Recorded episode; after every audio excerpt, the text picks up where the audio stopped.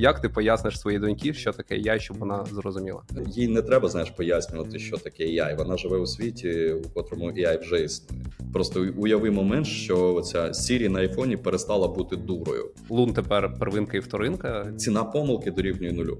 І як тільки прийшли перші теплі дні цієї весни, Українці такі оп, потягнулися. Ми вижили, перезимували. А що там по квартирам?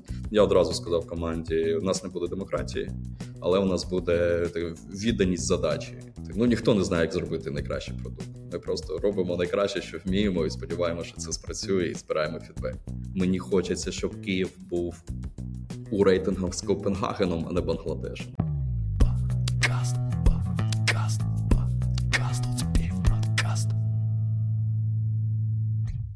Всім привіт! Це LCBF подкаст. Мене звати Іван LCBF. І сьогодні зі мною Денис Уділковський, е, маркетинг-директор компанії Лун, і людина, яка робить прикольні штуки в ai лабі в прожекторі, про що ми теж сьогодні будемо багато говорити. Денис, привіт. Всім привіт. Дуже радий е, саме тебе бачити на своєму подкасті. Взагалі, цей подкаст він про ідеї, про те, як вони народжуються, як вони втілюються в життя, як ті люди, які е, горять чимось, щоб знаєш, проходити цей шлях від нуля до одиниці. І особливо зараз мені е, дуже цікава тема AI, бо я працюю в ai компанії. Е, ну і так виходить, що ці штуки, які зараз відбуваються в світі, вони дуже допомагають проходити цей шлях ідеації і потім вже реалізації цього в життя, що раніше займало значно більше часу. І мені дуже цікаво сьогодні з тобою про це поговорити. Сподіваюсь, буде цікаво не тільки так. нам з тобою. Я впевнений, що буде цікаво, але як мінімум, нам з тобою точно, а там подивимося. Да. А, але перед тим я хочу. У мене є этот, рекламна вставка. Мої колеги з Рефейсу просили мене трошки пропіарити наші відкриті вакансії. Тому а, від нашого спонсора можна сказати. А зараз в Рефейсі у нас є чотири відкриті вакансії. Моя улюблена це копірайтер. Це людина, яка буде вигадувати дотепні жарти про AI, писати в наші медіа та допомагати вигадувати шалені ідеї для нашої комунікаційної команди. У нас є бізнес-аналітик вакансія, яка це людина, яка буде допомагати ресерчити ринок, робити класні колаби. І ми дуже завжди радіємо випускникам КСЄ для цієї позиції. Ось і є дві інженерні вакансії. Одна це Go-інженер, яких дуже складно шукати, але ми віримо в цю історію. І друга це python інженер який буде займатися дата інженерією в нашій команді. У нас є багато класних дата задачок, цікавих, складних. Тому, якщо це ви або хтось з ваших друзів, будь ласка, напишіть. Посилання на доу на ці вакансії буде в описі до подкасту. А ми починаємо.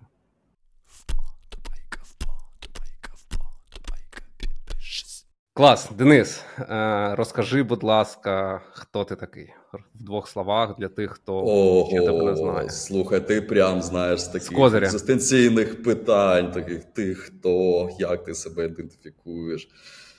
Ох. Ну, напевно, в мене багато ролей. Почнемо з робочих питань. Так, дійсно, я директор з маркетингу Лун, але тут треба розуміти, що Лун доволі специфічний маркетинг. Наприклад, у нас немає маркетологів. Може, скоро з'являться, але от поки що якось без них.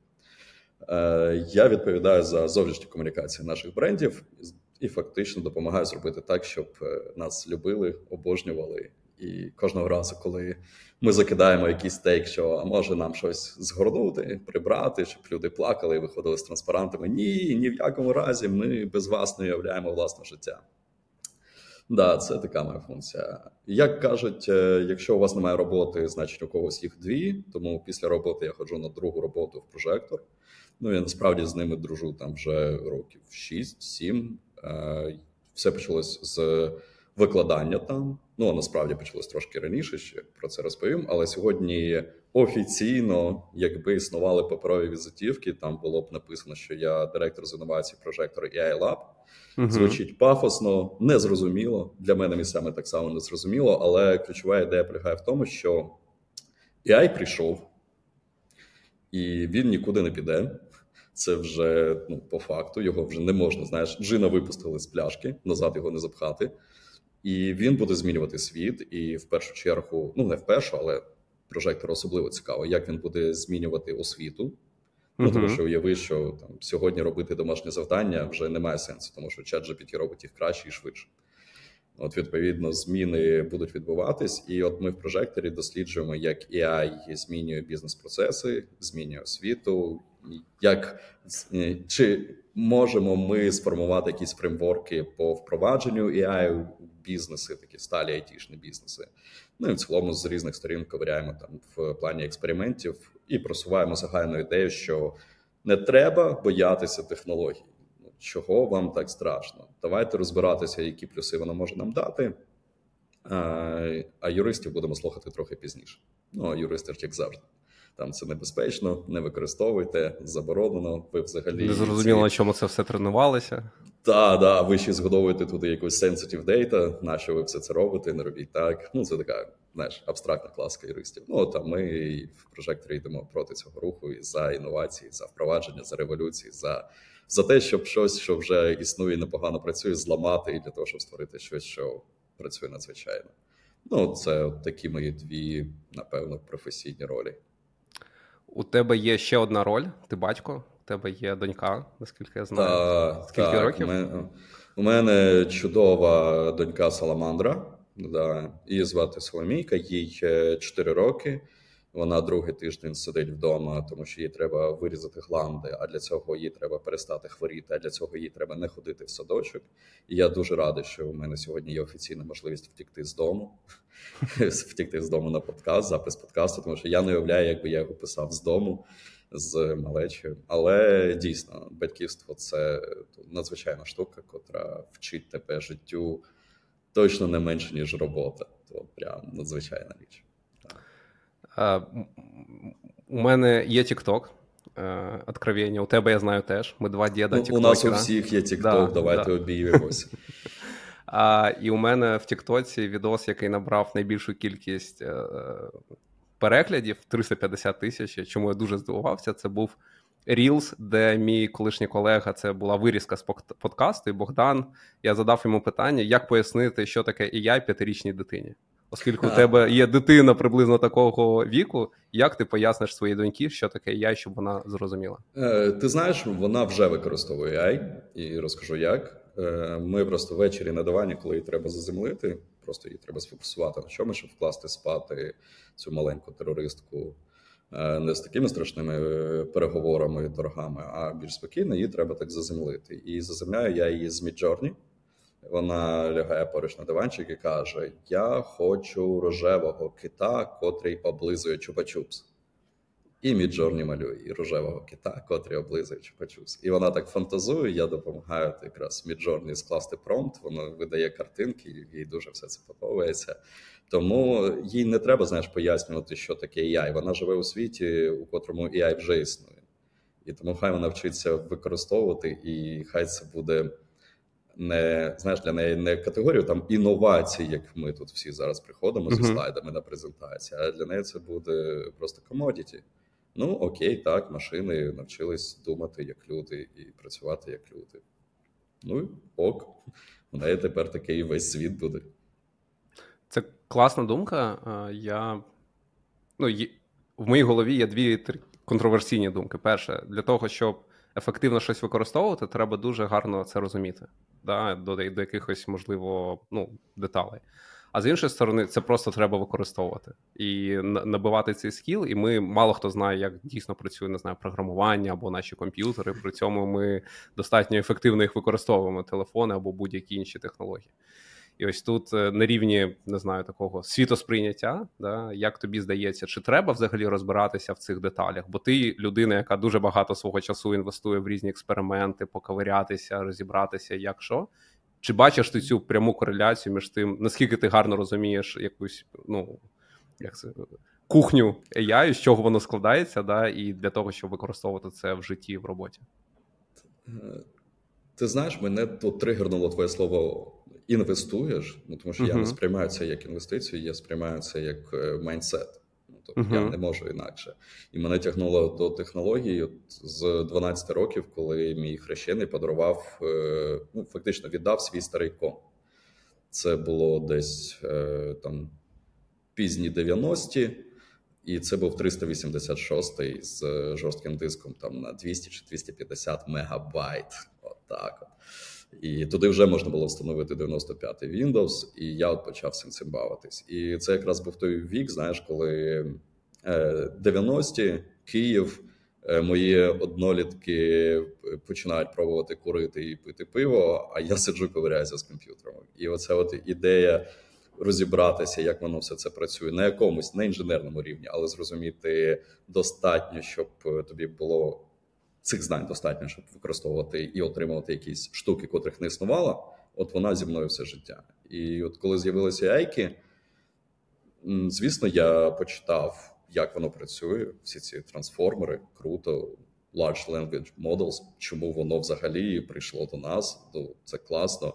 Чи є люди, котрі не набагато краще це розуміють? Звісно, вони сидять в сусідньому кабінеті вже там останні 10 років е, пиляють нам нейронки, і на них працюють всі наші продукти.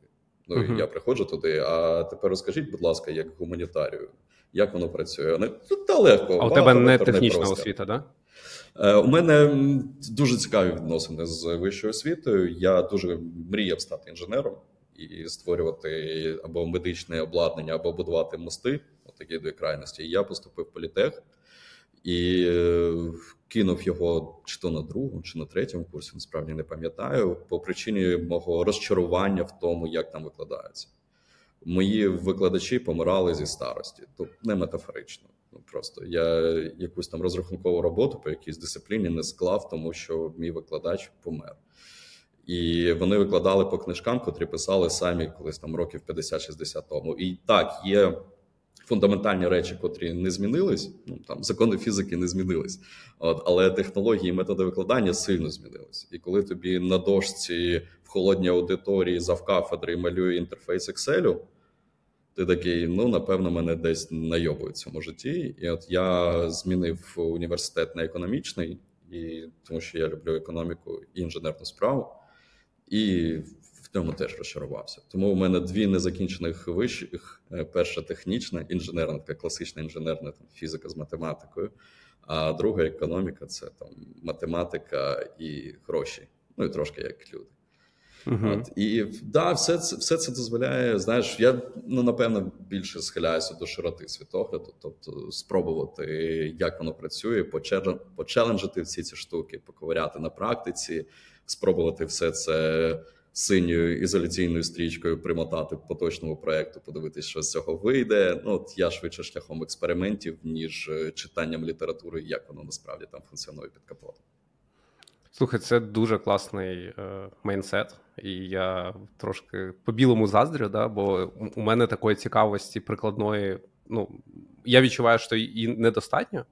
От ти би міг якось це не знаю, може як би ти хотів навчати цьому свою дитину? Не з точки зору AI, О, а ось такої я, цікавості я до знаю, світу, ось щоб все все, все використовувати, все пробувати. Можливо, це теж буде корисно нашим я, слухачам. Я переконаний, що це є вроджена властивість у кожної дитини. Ну, ця от така, знаєш, цікавість, котра веде тебе навіть за якісь межі, де ти вже не думаєш про самозбереження чи якісь там наслідки. uh Ну просто. І ну так склалось моє життя, що я е, формувався і ріс там в 90-х. І тоді у батьків була дуже проста функція там е, вижити і зробити так, щоб діти теж там вижили. Ну вони були зосереджені на тому. І тому моє покоління, ну принаймні там в моїй бульбашці, в нас було величезна кількість свободи, свободи на будь-що. І от улюбленою іграшкою в дитинстві в мене був ем, такий, знаєш, прибор, котрим вижигали там на дерево малюнки. Може, да, тут да, є да, діди, котрі пам'ятають, що це таке, там аналоговий такий паяльничок, і ти малюночок е, маєш там по дереву щось вижигати. От я цим прибором розібрав е, всі свої іграшки, котрі були, і всі нові, котрі мені приносили. Я просто їх розпаював для того, щоб подивитися, що всередині, і з тих внутрішніх намагався створити ще щось. Робив автоматичні поливайки, які знаєш там. Набираєш воду, і там у мене якісь кактуси, рослинки були. Я з трубочок складав ці капілярні поливайки. Це мені там років вісім було. Спаював їх так само цим от вижигательним приборчиком і дати можливість е, експериментувати в цьому світі. От це та штука, котру треба просто не ну я скажу прямо не проїбати. Uh-huh. Тому що ти, коли спілкуєшся з дитиною, ти хочеш її врятувати від цього світу, ну а насправді він не настільки небезпечний, як хочеться. Ну як нам, дорослим батькам здається.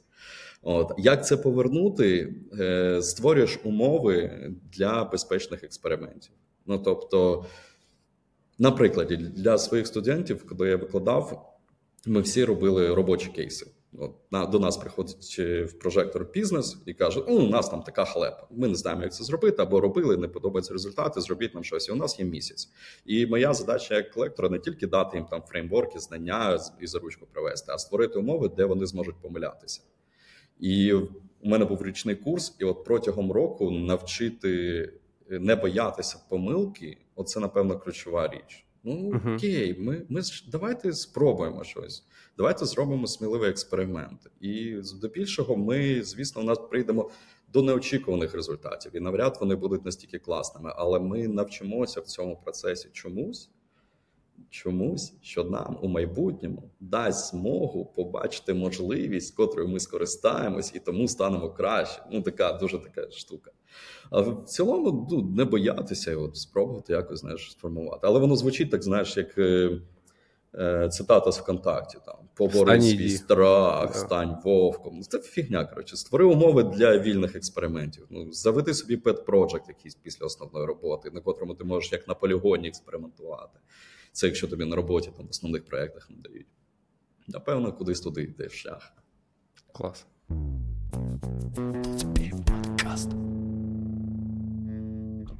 А, Розкажи, будь ласка, про Лун. Що таке Лун до початку повномасштабного і Лун зараз? Е, Може, О. в такій порівняльній е, характеристиках. Взагалі, е. можливо, навіть не, не стільки цифри, да, там цікавить, а майнсет. Ось, типа, до до початку ми думали, що світ такий, а тепер ми розуміємо щось інше. Я скажу, що з повномасштабного вторгнення ми подорослішали, і нас не сильно питали, чи ми цього хочемо.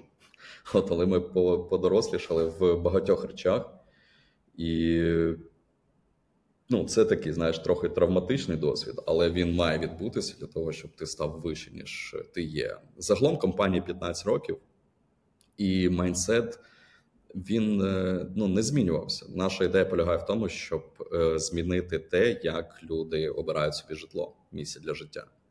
І він, певно, лише набував якогось масштабу, знаєш, від ідеї М, створимо класний агрегатор, котрий буде під капотом мати якісь штуки, котрі будуть давати класний user experience. Це тоді, коли ще не існувало такого терміну user experience в наших широтах. І він трансформувався до ідеї, що ми можемо впливати на розвиток міста, що ми можемо, ну це прозвучить трошки грубо, але так привчати, навчати людей, як правильно обирати житло, щоб вони не купували якийсь тришняк, а все ж таки інвестували свої гроші в е, хороші проекти, котрі позитивно впливають на Київ. Там, зокрема, у нас власних соціальних проєктів багато. Один з них там Лун місто, це центр міських досліджень. Думаю, що поговоримо про нього всього. От, а вторгнення, воно сильно вплинуло на наш ринок, сильно вплинуло на команду, додало там стресу і одразу викликало таке відчуття відповідальності. Можу сказати, що знаєш, якусь частину там березня я витратив на, на дії, направлені в першу чергу на збереження команди. Тому що я не знаю, що буде далі. Наш кор бізнес був. Е, інвестування в незбудовану нерухомість. Коли летять ракети, чомусь люди не хочуть інвестувати в незбудовані будинки. Не знаю чому, дивно, але не хочуть. От. І в мене постало питання: я маркетинг, і я знаю, що відбувається в кризах. Ріжуть касти по маркетингу. Я знаю, що Лун не буде так робити. а Якщо і буде, то надзвичайно обережно, і в мене точно буде право там поговорити, позахищати позиції.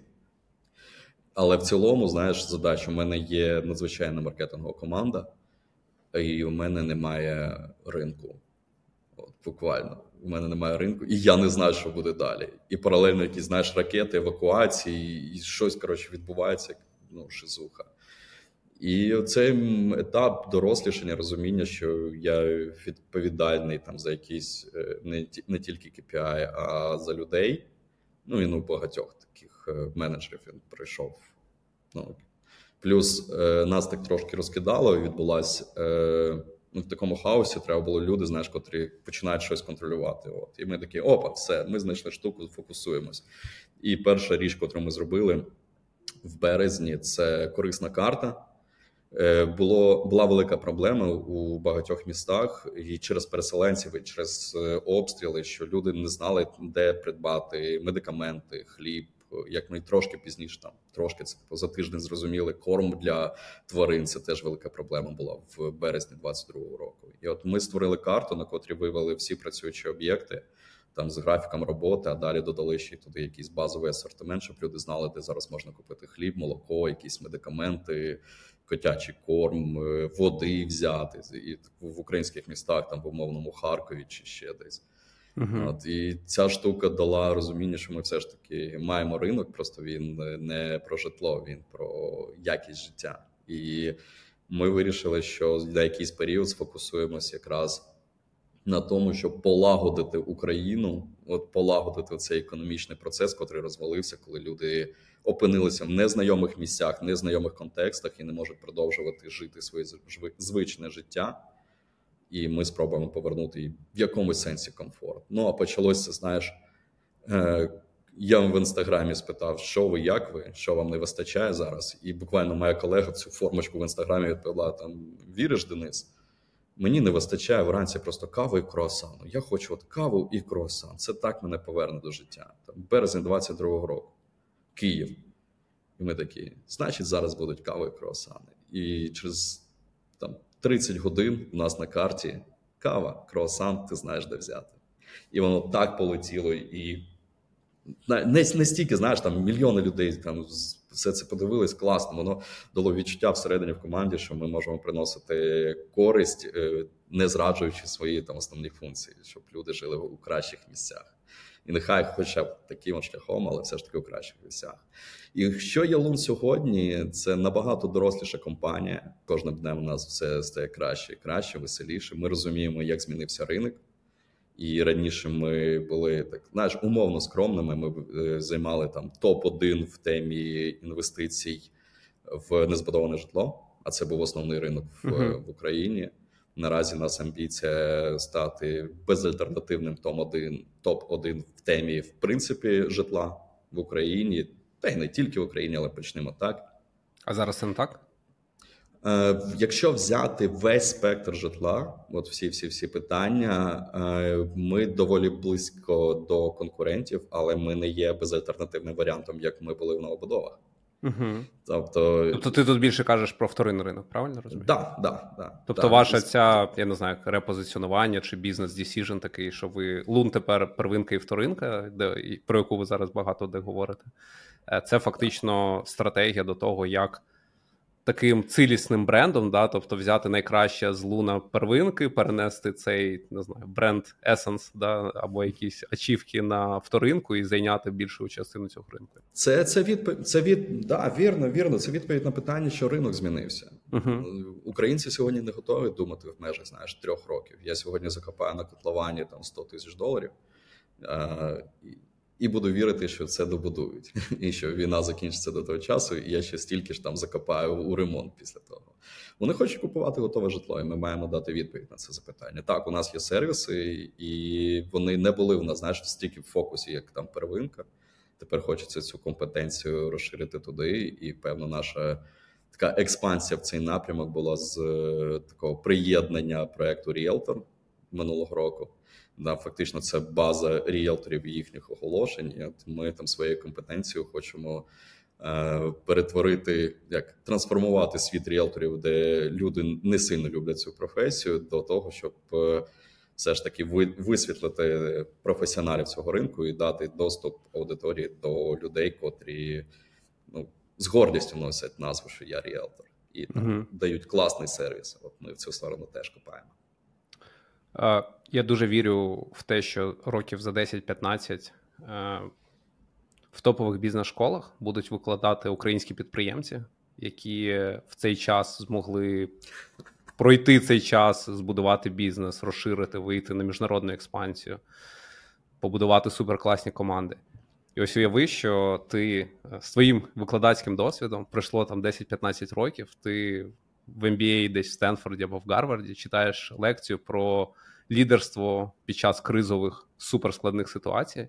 От про що була б ця лекція? Якими би своїм або досвідом своєї компанії в цей період ти би поділився як такий есенція самері, ось як треба себе поводити? Бо мені здається, Лун є класним таким, знаєш, рольовою моделлю для багатьох компаній з точки зору ну і команди, культури, того, як компанія себе веде в складні часи, в часи, коли все прикольно.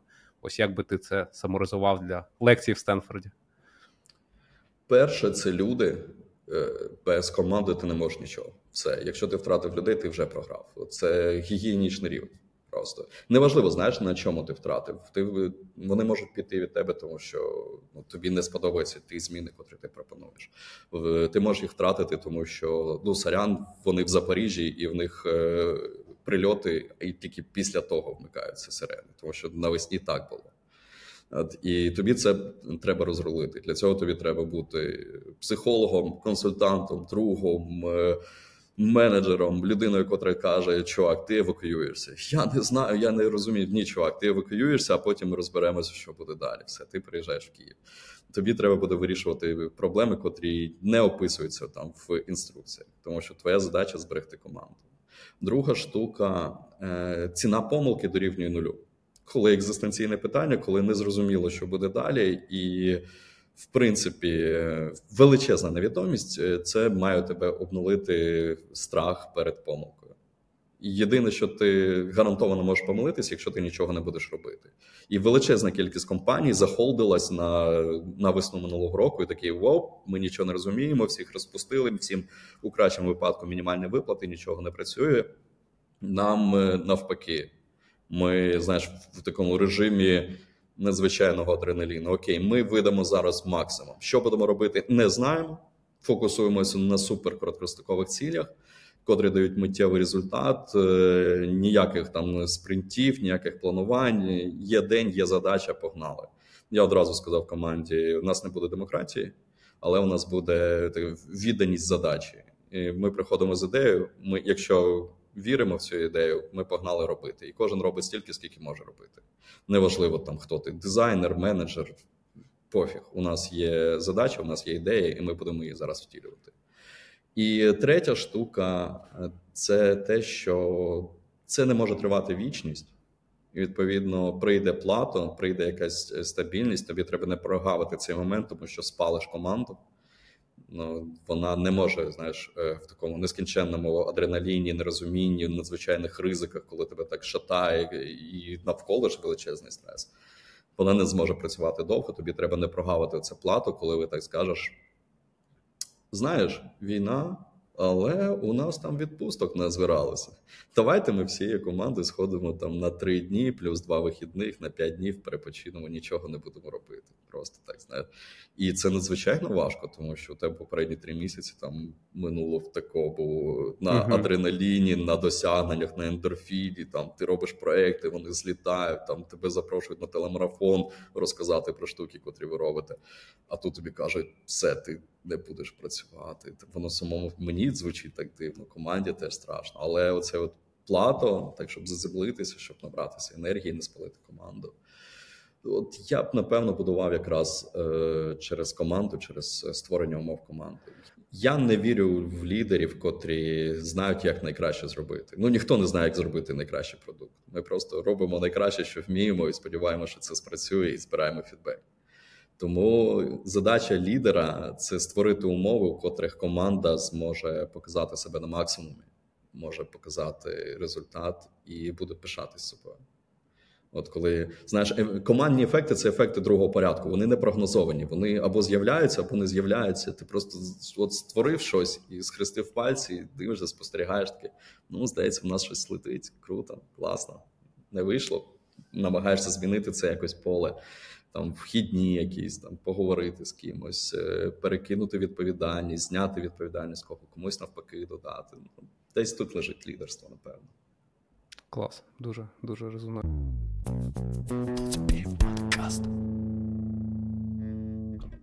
А в що, які ви бачите тренди, які ваші особисті прогнози по ринку нерухомості в Україні?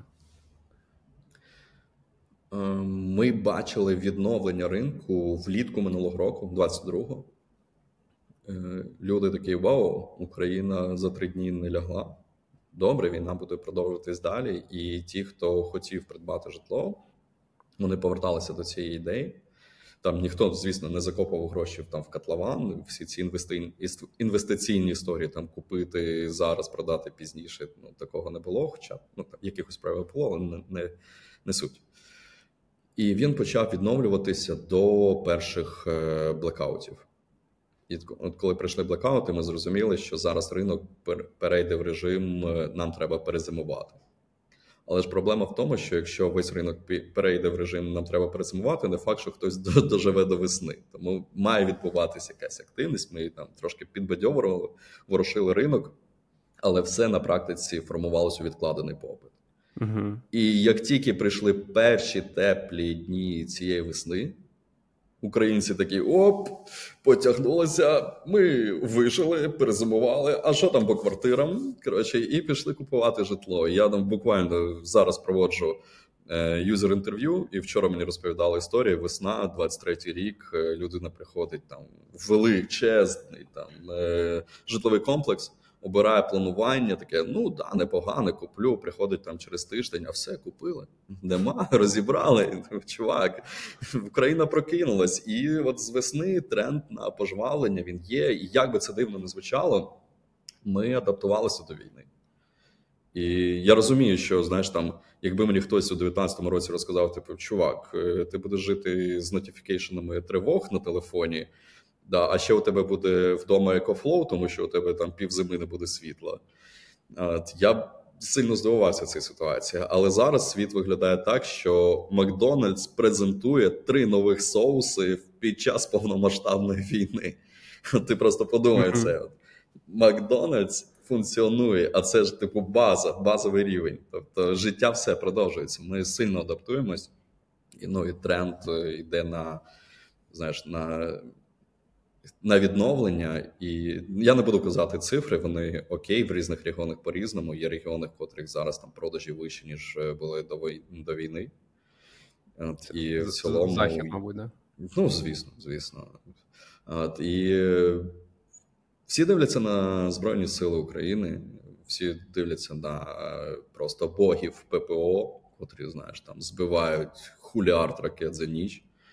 От, І українці не розуміють, як Україна може програти в таких умовах. Тобто, ми виграємо просто ціна питання і часу.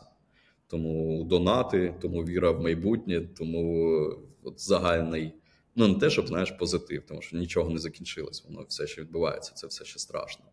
Але екзистенційне питання воно відходить там на на другий шар, і ми вже можемо планувати своє майбутнє. Ми можемо казати, да, ну, життя хрінове, у нас війна.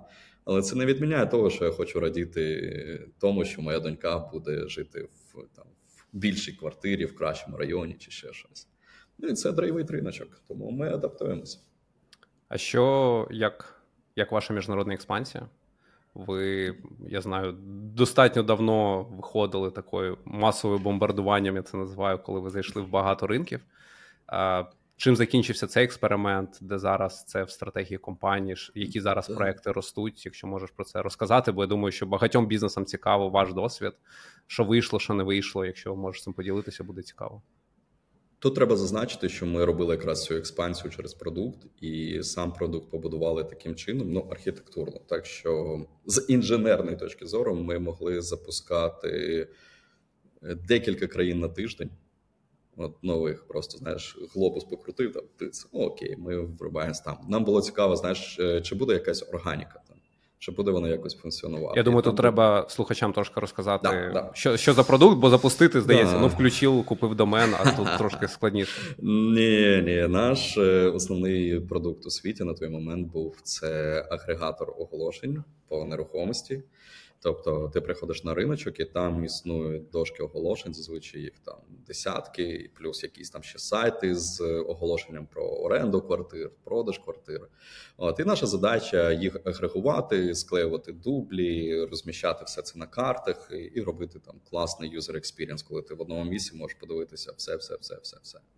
От і ми такий продукт. Він під брендом Flatfy е, запустився у світі багато років тому, не буду казати, коли просто не згадаю, але типу, ближче до 10, ніж до 5. От, І запустились на максимум, здається, країн 30 було. І от спостерігали, де є органіка, де є фідбек від ринку, що це взагалі треба. Потім несподівано, де є вулиці, бо не в усіх країнах пишуть е, адресу, ну, наприклад, в Індії. Е, вони пишуть, знаєш, якесь там місто, якийсь райончик, а далі словами пояснюють, як знайти той будиночок. Там у будинку немає адреси. Е, в Азії, в якихось країнах вулиці часом вони переїжджають географічно, тому що місто дуже сильно розвивається. Їм треба прокласти якусь дорогу. Вони просто підіймають ці будинки, переносять там на 400 метрів. А тепер там дорога, і це трохи ламає логіку того, як ми дивились на світ. Ну тим не менш, е, були регіони, де все це вистрілювало, і там вже можна було вмикати маркетинг. А маркетинг для нас завжди знаєш мультиплікатор наших зусиль. Тобто, де є продукт, де він знаходить якийсь продукт market fit, можна вмикати маркетинг. І вже А маркетинг в даному випадку на міжнародному ринку це що? Це е, це і перформанс історії, це купити щось, і брендові історії, там завішати логотипами, і офігіти від того, скільки коштують борди в Казахстані. Там В Казахстані один борд коштує 3 тисячі доларів. В Україні там до повномасштабного вторгнення він міг коштувати 3 тисячі гривень. Це Такий о, зараз ми там е, Астани, Алмати, все завішуємо. Така, а ні, не завішуємо. У нас є бюджет на десяток бортів лише давайте вигадаємо щось цікавіше. От, І вже якийсь customer experience, тобто починаєш тюнити продукти в якусь історію е, в таку більш системну. І так, є ряд ринків, де у нас там непогано. Казахстан, зокрема, про котрий згадував, там Грузія, Туреччина, там в Європі теж щось прокидається. От і ну і на поточний момент там міжнародна експансія у нас е, представлена переважно е, первинкою. Це от проект Кортер у світі, тому що це загальний, знаєш, е, всепланетарний тренд, коли люди обирають собі житло не в тому місці, де вони знаходяться. От Вони хочуть собі купити квартиру ще десь в іншому великому місті десь у світі. І я не знаю, як пандемія ще не зрозуміло, які наслідки будуть, і велика війна. Але до пандемії, за даними ООН, там до якогось року в нашому столітті на планеті вже мало залишитись там 500 суперміст, і от ці суперміста мали конкурувати за людей. Mm. І тому наша модель якраз продавати житло в супермістах, вона там ну, дуже від, відгукується в цьому глобальному тренду. От і рухаємось в тому напрямку. Хочу сказати, що якби у нас не було там міжнародних проєктів, я не знаю, якби ми там прожили найскрутніші часи. Тому міжнародна експансія для України це вже must have і в якомусь сенсі гігієнічний рівень, uh тому що у тебе завжди має бути план Б до притоку грошей.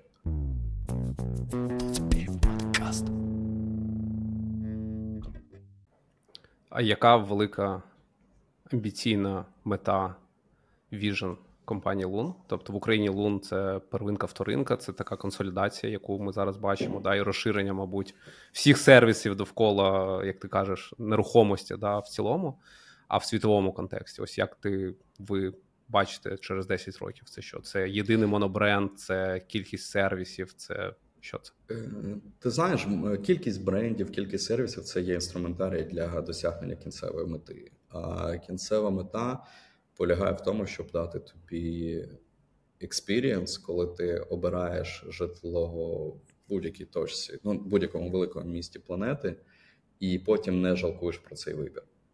А це значить, що він має бути зважений, це значить, що процес для тебе має бути безболісним, і там дуже велика кількість складових. Ну і звісно, все це відбувається з екрану смартфону що тобі не треба там літати по цій планеті і дивитися квадратні метри. Це взагалі дурість. Ну давайте ми будемо робити все це з е, телефону.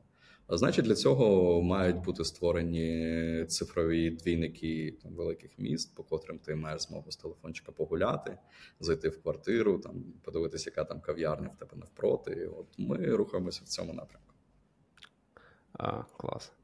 Bird – це експеримент чи вже повноцінний е, не знаю, бізнес-юніт компанії? Як як ви до цього ставитесь зараз? До речі, у нас е, Арсеній був першим гостем цього подкасту, тому хто не слухав Арсенія, залишимо посилання на цей подкаст. Да, десь тут з'явиться посиланнячко, в описі точно буде. Це стартап всередині компанії, і я думаю, що цілеспрямовано ми не хочемо його переворити знаєш, в категорію юніт. Хай він залишається стартапом і зберігає цю надзвичайну швидкість змін. І він починався як експеримент. Експеримент полягав в тому, чи можливо створити лав бренд, використовуючи ті дані, котрі в нас є, чи можливо зробити лав бренд на ринку, де всі ненавидять один одного. Ті, хто ніколи не зіштовхувалися там з орендою в Києві, для вас короткий екскурс це типу місяці болі, страждань, пекла і тон повідомлень спаму Viber від дивних людей, котрі тобі пропонують зняти не те, що ти собі б хотів. І вирішили створити, і напевно тому в голові е, цього проекту, цього стартапу стоїть Арсеній. Арсеній, в першу чергу, він дизайнер і він дуже сфокусований на user experience, на враженнях, і тому там прикольно в першу чергу. Е, оце от враження від користування, воно прикольне. Хто не користується і хто багато з iPhone -ом, да, спробуйте. Це дуже важко в форматі подкасту розказати про цей experience вибору житла. Але навіть я мені не актуальна тема оренди, але я залипаю на Bird -і, просто роздивляючись, які ремонти роблять там мої сусіди по новобудові. Просто щоб то поугарати з них або навпаки вкрасти якісь ідеї. Типу, О, клас, у нас же однакові там балкончики. Давай і ми забабахаємо собі барну стійку на балкон. Це ж круто, круто. І це проект, е, котрий шукає оптимальні моделі монетизації, котрі можна буде заскейлити. Е, він з'являється на нових е, ринках. Ми запускались в Лондоні. Є думки там про Варшаву. Зараз Київ, Львів. Швидше за все, спойлер алерт. З'явиться ще щось цікаве, і навіть для користувачів Андроїда теж буде щось цікаве. Але Най, це... найчастіше питання, мабуть, до бюро. Да, да. Не application, я одразу скажу, не application, але ми проводимо експерименти, що можна вам дати. Але все ж таки це стартап, і для багатьох команд всередині Луна він є в процесах зірцем, тому що це маленька команда, у котрих знаєш, є там тижневі планування, один тиждень, одна задача, фокус, всі навалилися, отримали результат. Скільки це... людей зараз в команді?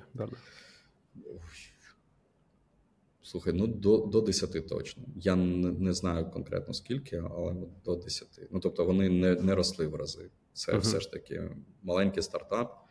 Вони, вони, знаєш, у них кабінет на 5 столів. Відповідно, навряд їх е, сильно більше п'яти. Звісно, Тут піца тім, ну, да, можна да, да, да, да.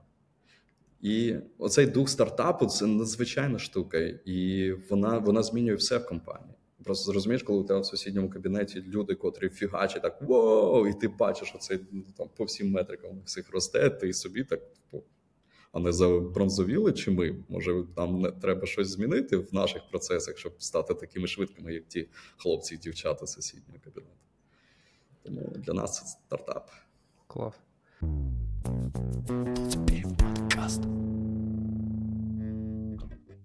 Денис, ти в Луні 8 років? Страшна цифра, 9? Скільки? Ну, довго. 8, 9, баба не чує. Да. Да. Ем, Я згадаю, здається, 8. Ну, ну тут важко, знаєш, тут тут ще по причині, чому я працював в студії дизайну на кухні, котрої з'явився лук. Тому я хлопців знаю ну прям з першого дня їх існування, і вони всі в інтерв'ю кажуть: О, ми там з'явилися на кухні, на котрій від сусідів пахло котлетками. Я нюхав ті котлетки, я знаю про що мова.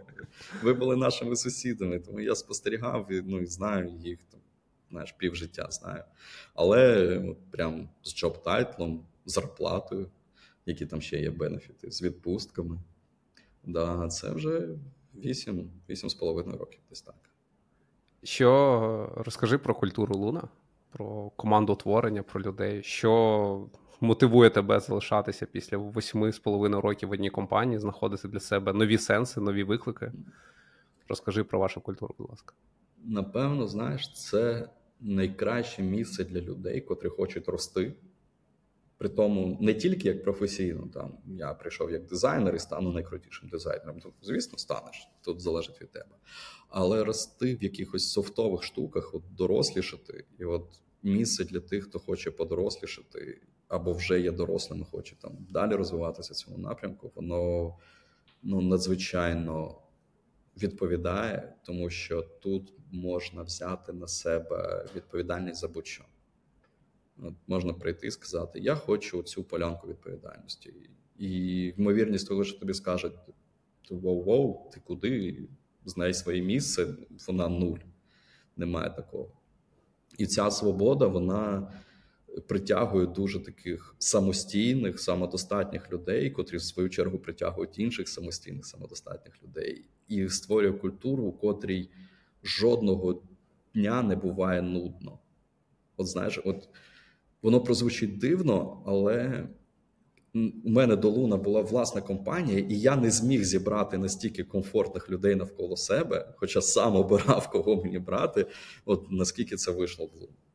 І оця свобода, плюс люди, плюс амбіції, плюс те, що всі щиро хочуть допомогти одне одному. Ну тобто, ти можеш звернутися до будь-кого в компанії, там від жона до фаундера з будь-яким питанням, і тобі щиро будуть допомагати. Воно провокує знаєш, відчуття, що ти можеш змінювати надзвичайно великі речі, а це вже ближче ну, в моєму там контексті до до того, що я можу створити майбутнє. Я обираю, в якому майбутньому мені жити. Мені хочеться, щоб Київ був у рейтингах з Копенгагеном, а не Бангладешем. Тому я буду робити так, щоб Київ ставав краще. Мене хвилює, знаєш, чим будуть дихати мої діти буквально. Тому ми запустили Лун місто Air. Це мережа моніторингу, реал-тайм моніторингу якості повітря, котра працює на наших девайсах, котрі ми зробили з аспірантами КНУ.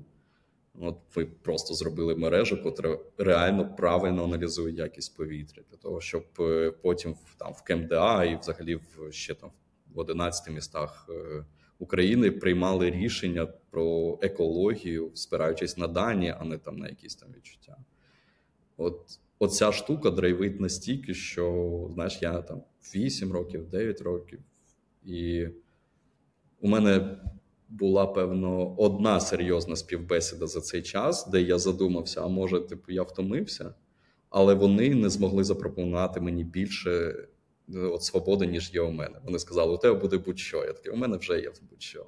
Ти зможеш найняти будь-яких людей. Я вже можу найняти будь-яких людей. Ти сам обираєш задачі. Я сам обираю задачі. Саря.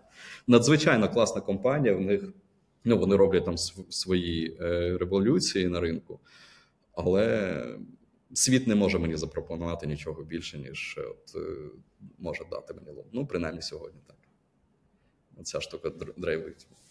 А якщо ці 8 років поділити на якісь періоди, да, саме Дениса, не компанія, ось е, ти кажеш, що це компанія, де ти дорослішаєш і можеш проходити ці етапи. От як би ти розбив ці, порефлексував довкола якихось певних періодів це, і етапів? Це дуже класне питання, і його точно слід задавати на співбесідах, коли таких е, менеджерів. І от як як тебе змінила компанія, які етапи ти пройшов? Знаєш, я прийшов, е, і в Луні не було продуктових дизайнерів, а я прийшов відповідати за бренд. Ну, принаймні так зголосився. І я якось в голові воно не мечиться, що мені треба бренд, бренд це user experience, а у нас немає продуктових дизайнерів. Там на аутсорсі щось. Є дизайнер малює нам шаблони. І я такий: напевно, треба продуктові дизайнери. І перший у мене з'явився це Арсеній, е, хоча він був iOS-розробником, хто не знає. Да, І через два тижні він став дизайнером. Через два тижні після того, як я прийшов, ну тому що він хотів дизайн, а я шарю дизайн. Погнали. Я вирішив, що треба найняти влун дизайнерів, і за місяць провів 27 співбесід, найняв нуль людей і зрозумів, що щось не так. Ну, не підходять мені ці люди.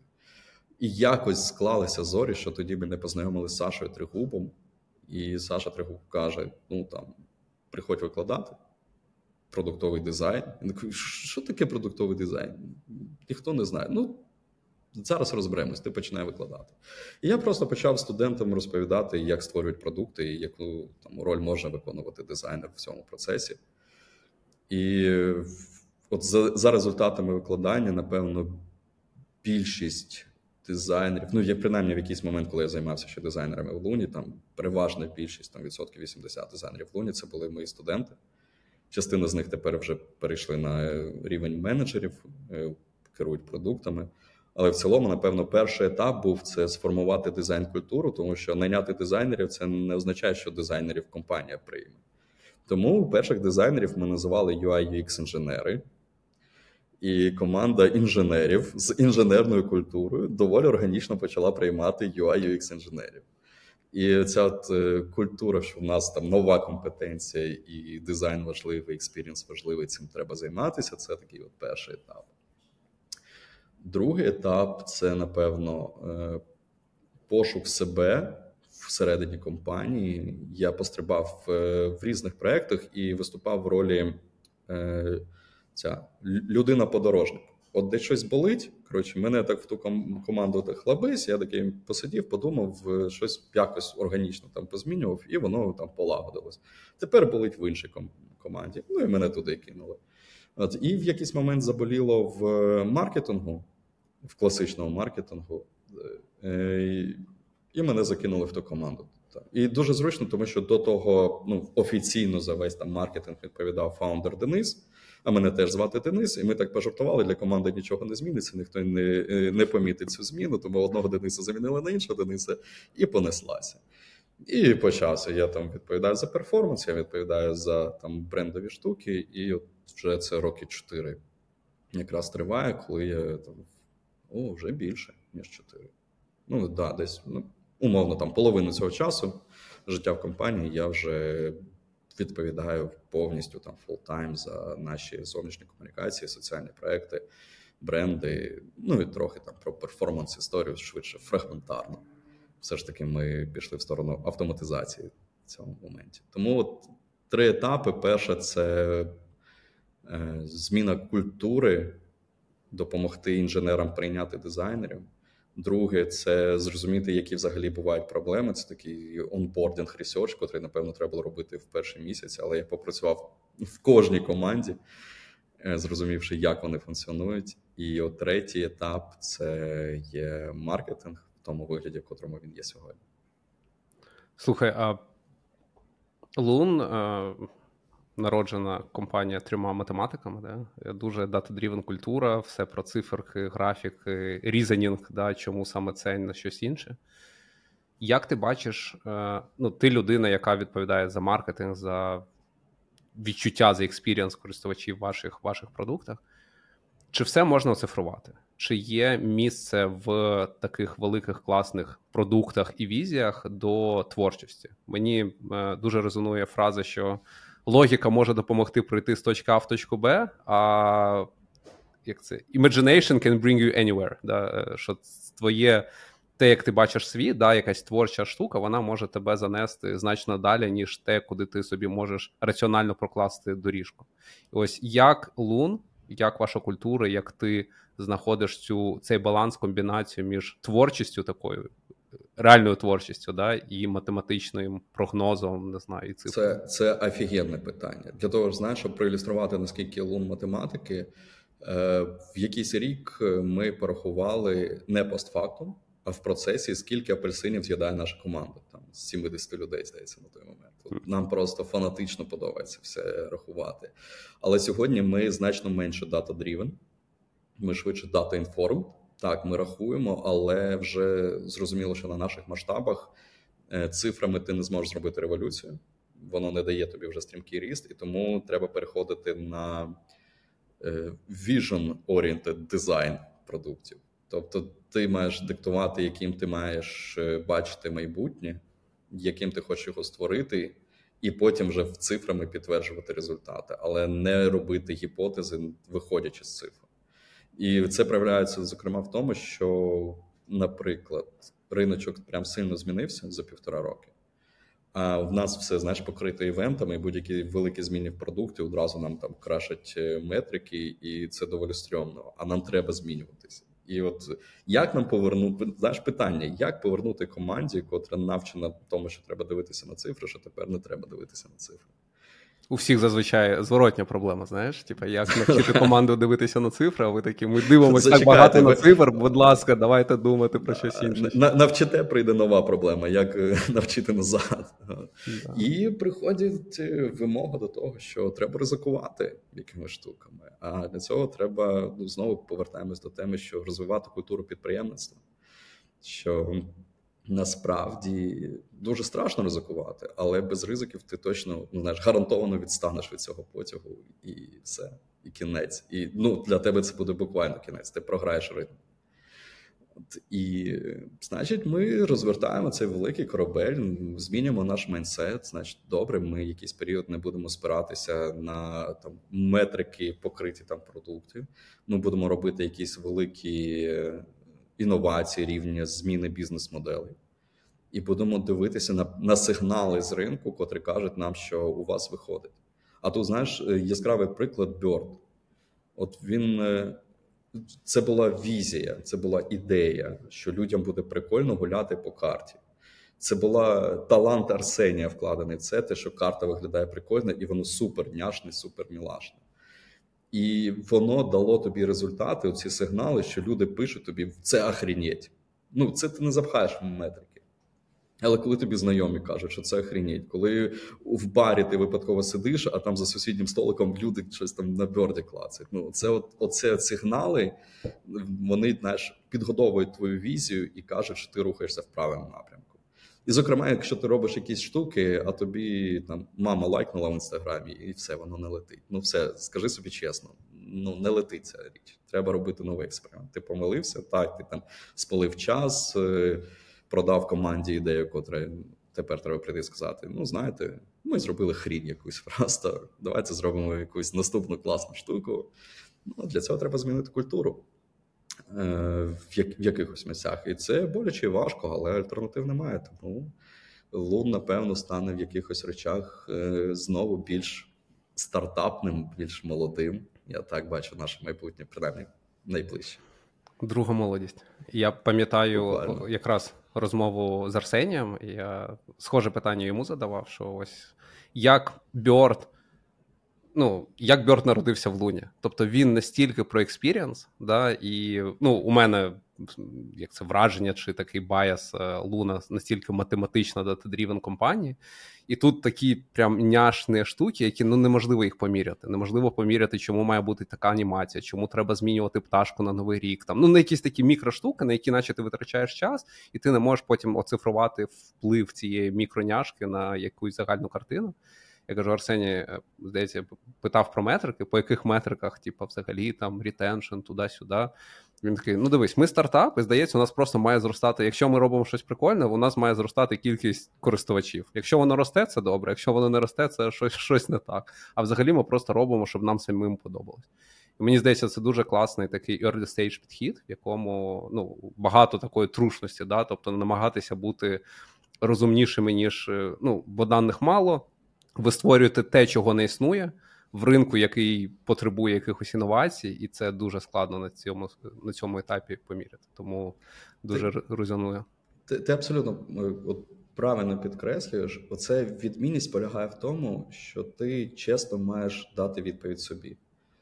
Ти робиш правильні речі, чи ти робиш кльові речі? І вони дуже часто не перетинаються. І от правильні речі, у тебе є аргументація, чому ти маєш це зробити. А кльові речі у тебе є відчуття, чому ти маєш це зробити. І цей чуттєвий досвід він з'являється тоді, коли ти в голові продукту або якусь дуже важливу роль віддаєш е, людям з таким чуттєвим досвідом. А зазвичай це дизайнери. І це моя улюблена частина трансформації, коли хорошому, класному, сталому продукту ти додаєш до цього магію дизайну абсолютно не аргументовано. Ну, пташка на новий рік. Там на на Пасху на карті треба ходити і шукати яйця, де вони там поховалися в кошик. Ну коротше, е, якась ну, з точки зору метрик, це дурня. З точки зору результату, це офігенно, тому що ти будуєш історію, ти будуєш взаємодію, ти будуєш штуку, котру люди будуть любити. Ну а це найбільша цінність. Дійсно, це не покрити метриками в моменті. Бренд можна поміряти, відно... ставлення відношення до бренду можна поміряти, але в моменті ці речі з'являються не тому, що з'явилась таска в джирі, зробіть щось кльове, а тому, що ти не можеш не робити не кльово. Ну, Ти просто інакше не зробиш. Денис, але я все робить так.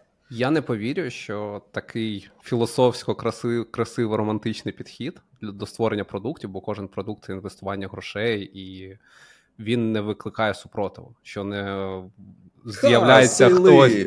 Що? Ти що, сейли перші прибігають. Ви що? Зараз ви тут нам наробили, поверніть назад. І ми такі, ну добре, давайте щось відкотимо назад. Я не кажу про Бьорд, котрий все ж таки маленький, але от у великих сталих продуктах ну дійсно є така проблема. І Як як знаходити цей баланс? Ну, бо і і раціональні ну, штуки, вони ну, це це реальність. Да? Метрики це реальність. Е, треба заробляти гроші, це реальність, да? тримати піанель, там ще якісь штуки.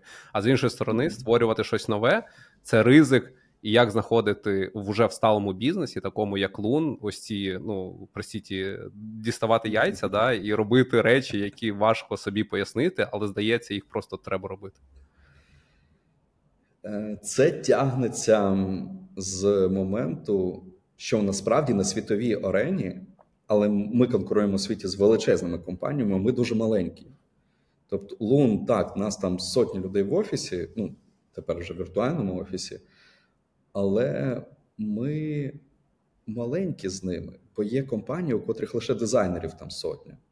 І от ми у світі конкуруємо. І от питання: за рахунок чого ми можемо у них виграти? Там За рахунок бюджетів, ну ні, ми не зможемо навіть, знаєш, якщо задуматись, навіть інвесторських грошей стільки підняти, щоб побороти там мільярдні компанії, котрі торгуються на біржах. Що ще ми можемо їм запропонувати? Якість продукту, ну так, це must-have історія. Окей, якість продукту будувати на чому? Сьогодні виключно на user experience, тому що решта копіюється надзвичайно легко. І ну і далі це буде ще швидше копіюватись добре в філософії якоїсь, ну можливо, що може включати ця філософія? Нам треба бути швидше за інших.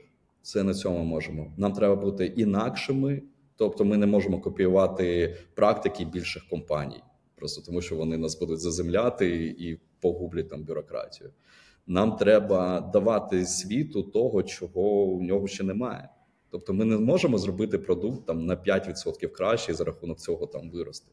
Нам треба дати щось супер унікальне, ну надзвичайно унікальне. І от такого, як Бьор, там не існувало, такого, як Лун там з новобудовами не існувало. Агрегаторів ну і наразі там не сильно існує.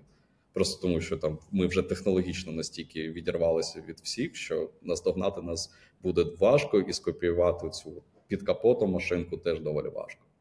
І от ідея полягає в тому, що повторювати не можна. Е, за розміром ти менший, а значить, ти маєш бути молодим і оцим драйвовим. І звісно, у тебе завжди є балансуюча історія у вигляді там сейлів, котрі відповідають за те, щоб нам було за що розважатися. Але якось ми, ну знаєш, у мене немає відповіді, як знайти цей баланс, але у мене є приклад, що його можна знайти. Просто на прикладі Луна. І напевно, знаєш, е, нас деякі там компанії аналізували як нашу культуру, як ми тут взаємодіємо. Вони прийшли до цікавих висновків, що у вас є всередині от такі окремі підприємницькі кучки, такі угруповання. Ваш маркетинг не інтегрований в процеси продукту. Ваші сили можуть казати, що їм треба, але вони не сильно зав'язані там з маркетинговими активностями і з самим продуктом. Що ми доволі такі окремі, але при тому, за рахунок того, що працюємо в єдиному полі, ми навчилися допомагати одне одному і тому взаємодіємо. Тому ми шукаємо цю він-він історію, як зробити класний продукт, йому класний маркетинг, і при тому на цьому всьому заробити. Ну от дорослі люди збираються, сваряться, спілкуються і приходять до якихось гіпотез, ідей і створюють для нас це швидше безальтернативна історія, бо ну, інакше ми ніяк не станемо достатньо великими, щоб досягнути наших амбіцій. Слухай, як ти бачиш, AI допоможе е, Луну в цьому на цьому шляху? Чи допоможе він? Дуже да, дуже класне питання. Хочу сказати, що він вже допомагає, тому що перше, що він дає, це швидкість, ну, буквально швидкість.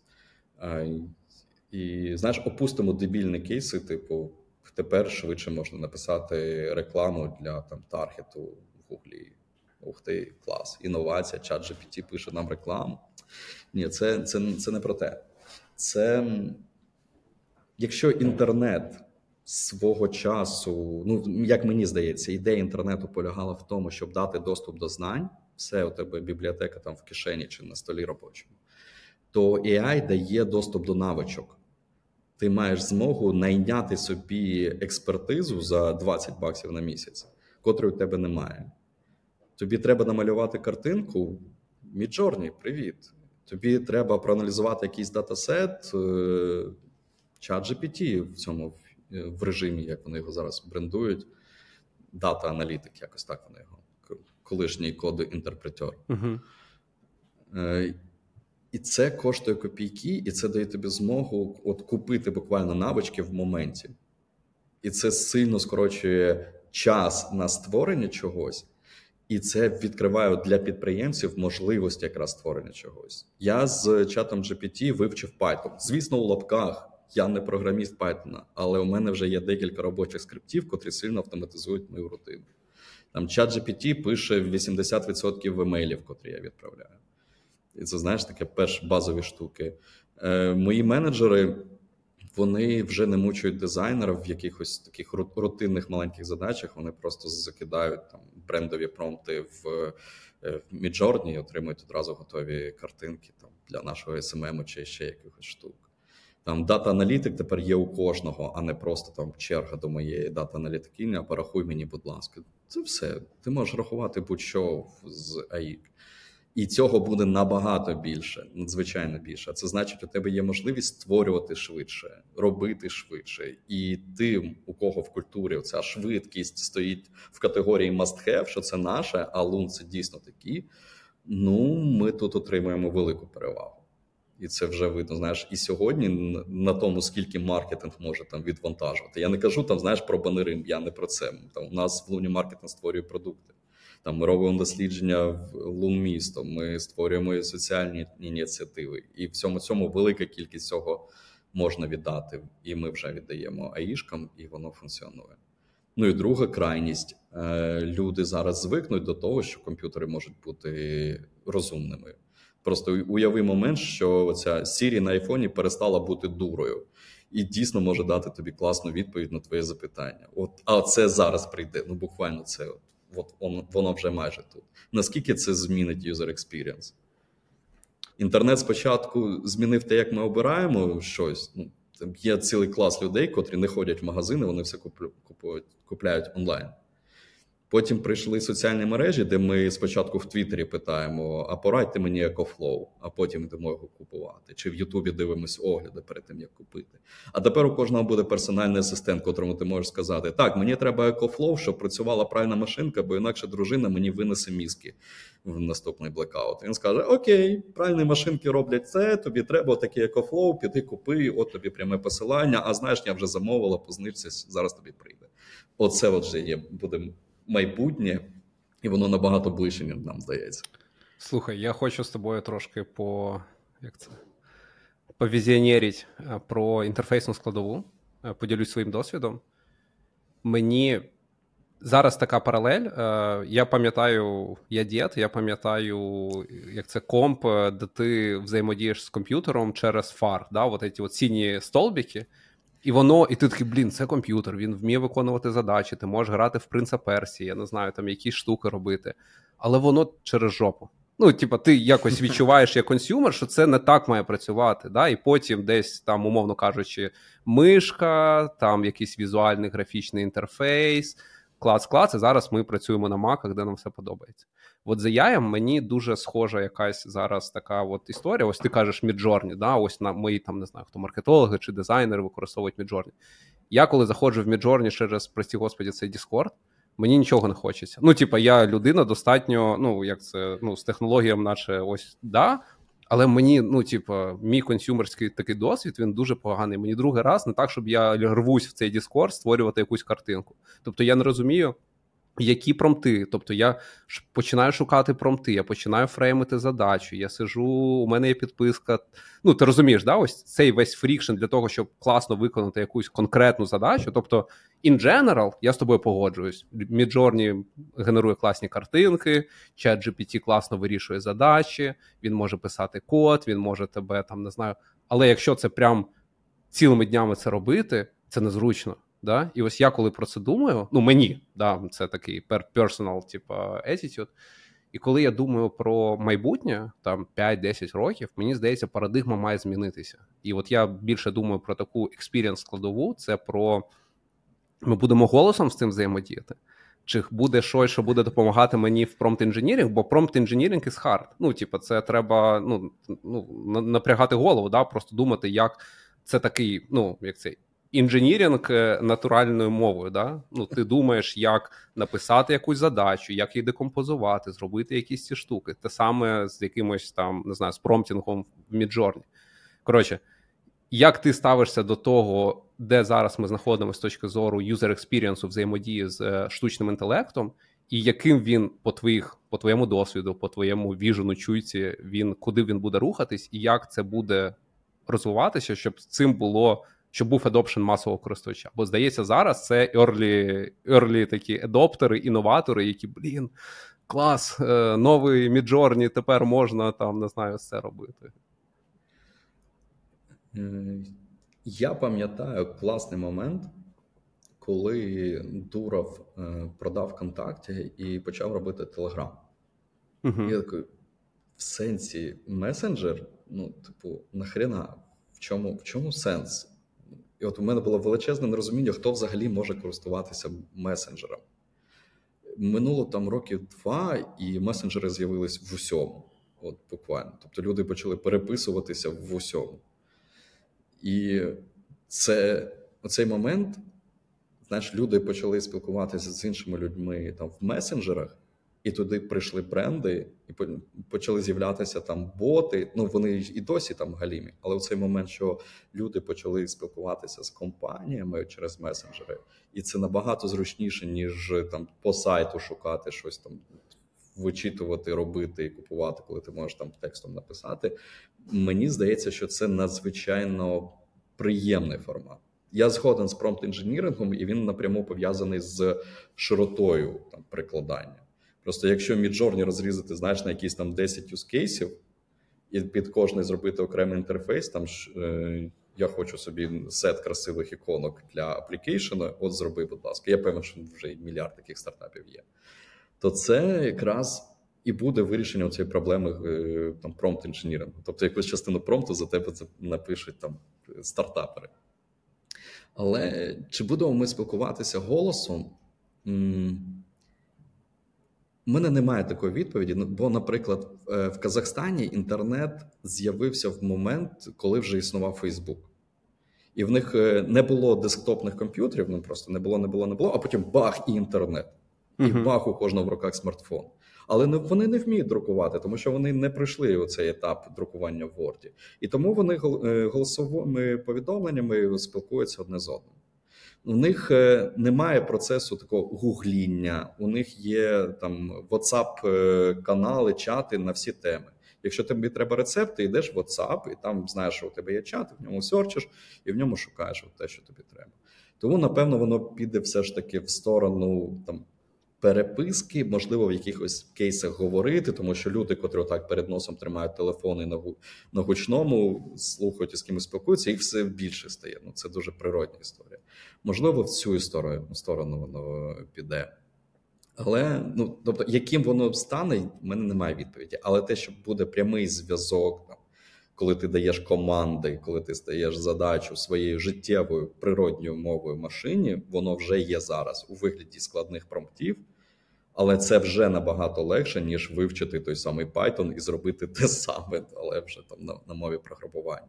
Тобто, крок в цю сторону він надзвичайний. Друга штука, знаєш, як костиль, котрий вже існує, є заготовки промптів на будь-які теми. Як ти їх шукаєш? Ну, Просто е, Google. Е, ні, я я їх створюю. Я я з тих, хто їх створює і потім роздає, що, uh-huh. що є такі от там принципи. І Знаєш, це костильна штука, котра каже, що і це має бути автоматизовано. І може це буде автоматизовано там GPT 5 версії. Коли ти можеш надиктувати якусь хрінь, а він каже, можливо, ви мали на увазі це. Я такий, ну, звісно, я мав на увазі це. І погнали. Ну, Бо четверта версія має ну, такі великі мізки для того, щоб ну, опрацьовувати доволі складні логічні задачі. Третій, ну там версії 3.5 для, наприклад, написання того самого коду, якогось тобі треба покроково розписати, що ти хочеш. Я програмував на четвертій і поймав дуже стрьомний момент, коли я попросив написати функцію, а вона мені написала і в, е, в кінці дописало ну, GPT 4 модель, що знаєш, я додала туди оцю штуку, бо ймовірно, там вона е, ну, типу, бо вона має так працювати. Там якась дебільна була аргументація. А це була в мене в голові наступною задачею. Угу. Тобто модель у лапках зрозуміла, що я хочу від неї, і пішла на крок далі від мене, зробила ще не названу задачу. Оце, от, блін, охренітельна магія. І це набагато далі від того фару, в котрому теж синій екран, ти там по диску полазив, щось коротше, відбувається. Тому і ну і спостерігаючи, як там діти взаємодіють з поточними інтерфейсами, є DAP, є щось сказати, от, і є запам'ятати код з цифр, як розлочити iPad. Це от моя чотирирічна донька. Нещодавно я дізнався, що вона подивилася, як я розлочую iPad, і комбінацію з шести цифр вже знає, як, як зробити. Питання. Ем, Е, компанія Zillow, да, е, ваш, е, я, я не знаю, не конкурент. Коротше, це найбільша компанія про нерухомість, мабуть, у Штатах. Да? Я не впевнений, але, мабуть, так. ChatGPT має плагіни, да, і компанія Zillow в травні заходить, робить плагін, він стає суперпопулярним. Тобто, фактично, компанія витрачає якісь кілотонни грошей, зусиль для того, щоб будувати інтерфейсну складову. Ну, я я маю ну просто от вони да, будують да. сервіс як лун. Да? Потім вони, вони дають. Ну, як фактично апішкою доступ до своїх даних для того, щоб ChatGPT, і тобто люди будуть шукати, скоріш за все, типу, знайди мені квартиру, ось мої параметри. Да? І вони, я не знаю чому, але ходять румор, що їх не влаштовує таке життя, де їх проксює чат GPT, да, і фактично вони не мають доступу до своїх клієнтів. До, ну, Бо про це знає як інтерфейсна складова чата GPT, дає їх їх плагін, а до них це просто ну, апішка. Фактично, ну, велика компанія, яка є аналогом Luna, да, вийшла з цього світу плагінів чата GPT. Незрозуміло чому, але якщо так просто філософськи про це подумати, ти віриш в майбутнє, де доступ до всіх напрацювань Луна це буде просто якийсь personal assistant, і не треба буде ходити по карті, якось там все робити. Чи ти бачиш, що все ж таки в цьому буде потреба? Бо ідеальний experience, здається, це ти як voice меседжем сказав: типу, yo, шукаю квартиру, три кімнати в центрі тисяча доларів. Да? І ось де в цьому лун в цьому майбутньому? Е, у мене перша інженерна освіта це ресурсозберігаючі процеси. І Буквально така назва моєї кафедри. І в цьому є правила в розвитку машин, е, правило прагнення досконалості. І от ідеальна система це та, де процеси відбуваються, а система відсутня. На практиці це звучить так: знаєш, е, проблема необхідності нового житла закрита без моєї участі. І е, тут питання: от знаєш, скільки з усього цього user experience я не хочу приймати участь, скільки я готовий там віддати, чи буду готовий віддати в майбутньому сервісу якомусь, personal assistance чи чи ще комусь. І це це дуже цікаво. Можливо, люди не захочуть знаєш, віддавати прям всі рішення, тому що для декого це прям ну, кайф. І там знову ж таки з юзер інтерв'ю, щоправда, до повномасштабної війни. Знаю кейси, коли ввечері людина приходить, наливає собі келих вина, відкриває лун і починає фантазувати, де б вона хотіла жити. Цей процес може тривати декілька років, а потім хлабись і купила собі квартиру. Тобто, це знаєш, інтертеймент. І тут ми, напевно, конкуруємо за увагу з Netflix вже, тому що ми даємо форму розваги, форму фантазії за майбутнє. Чи є загрозою такі е, Платформи великі, звісно, є. Навіть TikTok є в якомусь сенсі загрозою, тому що люди там проводять час І, значить, якась частина рієлторів може там робити прикольні огляди там з піснями і танцями квартир, і тому люди будуть дивитись там, а не шукати там налу.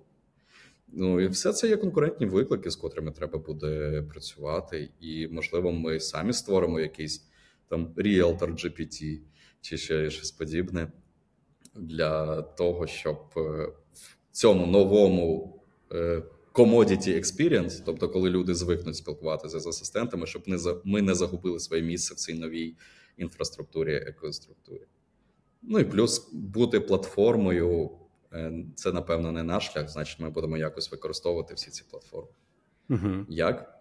Ну, Тут головне не прогавити момент. Але, знаєш, плагіни для ChatGPT вже пишуться, якщо коротко. Клас. Я думаю, що дійсно це буде ще одна велика платформа. Причому вона, скоріш за все, по моєму відчуттю, не буде монополізована. Це буде платформа від Google, від е, OpenAI. Я думаю, що точно ми ще побачимо Apple в цій грі. Вони точно підуть в сторону якогось покращення, кратного покращення експірієнсу. Мені хочеться про це вірити. Ось, і, мабуть, не знаю, якщо брати 100% Е, як це взаємодії з луном. Да? Частина буде на вебі, частина буде в мобільних додатках, і частина буде через якісь асистент-лайк інтерфейси. Це буде якийсь чат GPT або ще щось. Тому я думаю, це майбутнє точно буде, але воно не буде на 100%. Ну, це така моя думка. І тим паче ми не знаємо, що прийде після цих асистентів, тому що розвиток ніхто не зупиняє. Да, да. сингулярність, мабуть.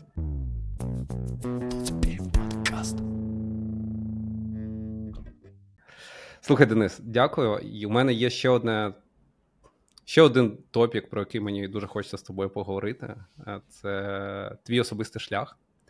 Е, я так так сталося, що я на тебе підписався десь е, в кінці 21-го року, і саме в цей період ти оголосив про свій е, екзистенційний такий е, про вигорання, про екзистенційне якесь таке ну, кризу, мабуть, да, і про те, що ти береш сабатікл. І почав про це писати в своєму інстаграмі. І мені хочеться, я я проживав цей досвід, да, я можу як хештег related. Мені цікаво, я думаю, що користувач, користувачам, да, бачиш, да, профдеформація, е, слухачам або користувачам нашого інформаційного продукту. Е, Якщо тобі комфортно, поділись, будь ласка, ну, своїми тейкевеями, такими, ну не знаю, ключовими речами, які ти зрозумів для себе. Чи взагалі це проблема, чи не проблема, як її ідентифікувати, що з нею робити? Бо мені здається, зараз українцям багатьом, які неважливо де знаходяться, це резонує, і можливо твої слова будуть корисні, і твій досвід буде корисний. Я з 17 років жодного дня не був безробітний якийсь період у мене частіше було декілька робіт, але не навпаки, що в мене не було роботи. І дійсно, в якийсь момент я втомився. Це не було вигорання по всім психологічним тестам. Це не було вигорання, це було емоційне виснаження. Не дійшло до стадії вигорання, і так склало, що якраз тоді в Лун з'явилась практика сабатікалів. Тобто можна було е, піти, нічого не робити, відпочити і повернутися. І дійсно, наприкінці 21-го року я один з перших, хто пішов якраз в Sabbatical. Е, і два великі класні тейки. Перша сама підготовка це треба закрити всі поточні задачі, і ти не береш нові. І оце от розуміння, скільки насправді на тобі нав'язано просто за роки роботи в компанії, щось там навішалось, і ти такий, Боже, на що я це це роблю? Там, Навіщо? Просто відмовитись, щось не робити, от наче знаєш, ти ти звільняєшся, от тобі треба все закрити. І цей досвід, напевно, був не менш цінний, ніж безпосередньо сам відпочинок. Друга штука е, правильно з, зорганізований відпочинок, тому що життя збудоване так, що воно займе весь твій простір. Ну тобто, я знаєш, як як дружині тільки сказав, ну, у мене там буде сабатікл, там якийсь період я не буду ходити на роботу. Вона така: О, ми закінчимо ремонт. Я такий, воу. Ні, Це не для не того. За... Не для цього. Ми не закінчимо ремонт. Це для того, щоб я міг примкнутись, відпочити і зрозуміти, в чому сенс мого буття. І тому я прям зарезервував собі час на нічого не роблення. там мати можливість прокинутись зранку і думати, що я хочу робити в цей момент. Не одразу не вигадувати, а просто прислухатись до себе. І це допомогло мені зрозуміти, знаєш, що моє, а що не моє. І от моє це створення чогось, чого не існувало. Тому що на третій тиждень, ну наприкінці третього тижня, мені вже було настільки нудно. Якраз малеча підростала, треба було якусь розвивайку знайти. Я зайшов в Google, там щось лажу по цій видачі, і розумію, що в Києві не існує єдиного агрегатору цих розвивайок, шкіл усіляких, е, коли можна віддати діток, щоб вони там годинку погасили, там потанцювали, помалювали чи щось таке. Я такий, я роблю стартап. Я такий воу, воу, воу. Ні, типу, я не роблю стартап, але надзвичайно цікаво. Да. І оця от підприємницька штука, що мені хочеться щось створювати, що мені прям треба. Оце моє. От знаєш, можливість почути себе можливо лише тоді, коли всі навколо там замовкнуть. А у мене забрали доступи до аккаунтів, я нічого не знаю, і взагалі не знаю, що відбувається з моєю командою. І от розуміння, що я насправді хочу від цього життя, що йде з мене, от прийшло там на десь на третій-четвертий тиждень. Ну і найбільші ефекти, напевно, з поверненням я вирішив ну, досить гуляти десь там на початку лютого. І знаєш, ніякої операційки. У мене перша там зустріч з фаундером, якраз з Денисом, де ми там. Напевно, годин 5 проговорили разом. Я вже не пам'ятаю, але прям дуже довго знаєш про майбутні компанії, майбутні мене в цій компанії. Що от і було дуже схоже знаєш, не на співбесіду, а на те, що я хочу від свого життя і як Лун мені може допомогти. От така, от прям глибока, класна, якісна рефлексія. І всі ці нові штуки, котрі я на себе там при поверненні повертав, я їх дуже чітко фільтрував, знаю, що моє, що не моє, що нам взагалі не треба робити, від чого там треба відмовитись. І це таке, ну не те, що знаєш, обнулення, але такий hard reset, коли попередні якісь задачі обірвалися, а всі нові вікна тобі треба заново повідкривати, згадати, які вкладочки були. І воно сильно перезавантажило роботу. І так співпало, що якраз я повернувся там на початку лютого, а ну 24-го почалось повномасштабне вторгнення, і напевно я ну і в цілому команда там ну маркетинг багато чому на мені вигріб, якраз за рахунок того, що я був відпочивши. Тому що інакше втомленим потрапити в стан війни, ну це була б халепа. А я такий. Ну, я не читав новини, тому коли я повернувся, знаєш, у цей справжній світ, і такі всі там тривожні валізки, якісь там російські танки. Що відбувається? Якась хрінь, коротше, не хочу з цим розбиратися. Тому для мене там вторгнення було максимально несподіваним. У мене ну, у мене був заправлений автомобіль. Оце був рівень моєї підготовки до вторгнення. Е, і то, напевно, більше випадково.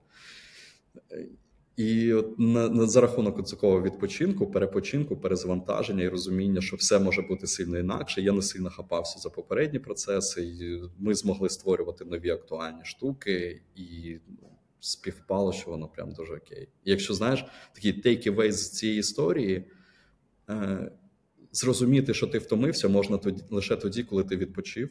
Угу. Тому що я в мене було типу, ну нормально, ну піду там відпочину, але ні, я насправді був втомлений. Друга штука це організований відпочинок, тому що життя інакше просто рутиною загребе, і ти не перепочинеш. Ти просто будеш ходити на інший формат роботи в інших ролях. Да. І третє, от повернення це має відбутися як дуже м'який онбординг, що ти свіжим, максимально свіжим поглядом, дуже зважено підходиш до всієї операційної проектної діяльності, всього, що відбувається, у тебе є можливість дуже повільно подумати, а яке воно місце має займати в твоєму житті, в твоїй компанії, в твоїх проектах. Можливо, цього всього не треба робити. Ну і величезну кількість ми повикидали таких старих артефактів древніх.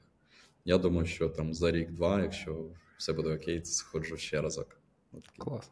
Ребут. Мені, мені дуже сподобалась е, думка в одному з твоїх постів того періоду, здається, що класним таким маркером, що ти або не знаю, Норстар ціллю, або маркером, ти маєш заскучати, тобі має стати нудно. І це дуже така. Ну, не знаю, це ось ця стан, мабуть, емоція, так? коли ти такий блін, треба щось робити. Да? І це не тривожність розуму, що ти такий, типа, ну, треба хапатись за щось, а ось така трушна, знаєш, цікавість до життя, що тобі.